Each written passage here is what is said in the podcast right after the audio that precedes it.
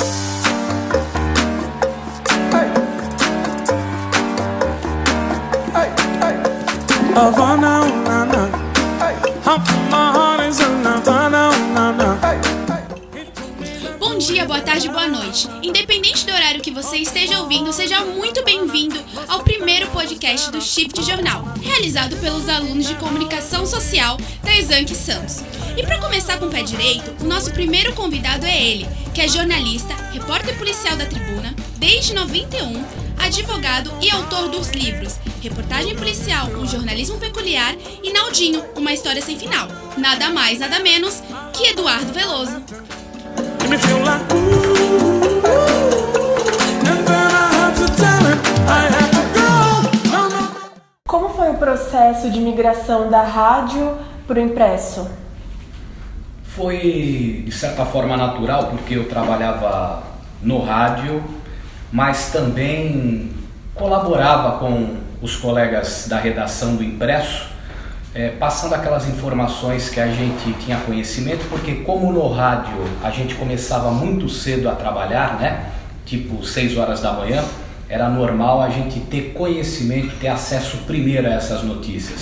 E a gente colaborava já antecipando a nossa apuração. Isso foi criando um vínculo, foi me dando também é, um amadurecimento profissional, uma experiência maior, porque eu passava essas informações é, muitas das vezes já na forma de texto de impresso, então foi um processo até que natural.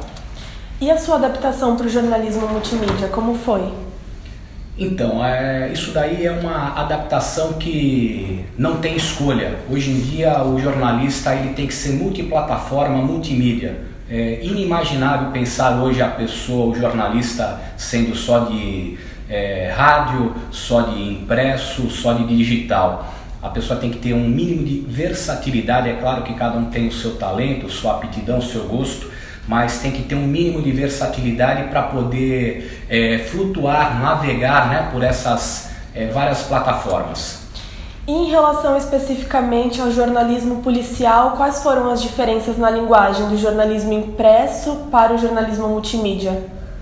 Então, é, o jornalismo multimídia, principalmente quando a gente faz é, um vídeo, eventualmente, é, ele pede uma linguagem menos formal, menos formal, mas sem descambar totalmente para a informalidade, né? Porque é uma linguagem mais própria, típica de, de televisão, né? Então tem que ser um, uma linguagem mais próxima né, do, do internauta, mais direta, objetiva, enquanto é, na cobertura do impresso a gente pode aprofundar mais e melhor na notícia.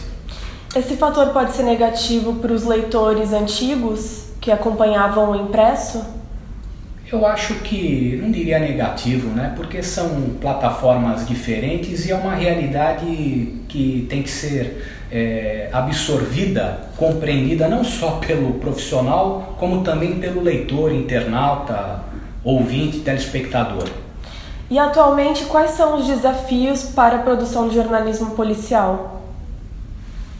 Eu acho que até facilitou em relação ao que era antes quando eu comecei. Quando eu comecei, não havia telefone celular, não havia é, WhatsApp, portanto, sequer internet. Então, era aquele jornalismo raiz, né? Como a gente fala. A gente tinha que estar é, pessoalmente no local da notícia, anotando tudo é, no bloquinho de papel ou utilizando o gravador, que era um verdadeiro tijolo.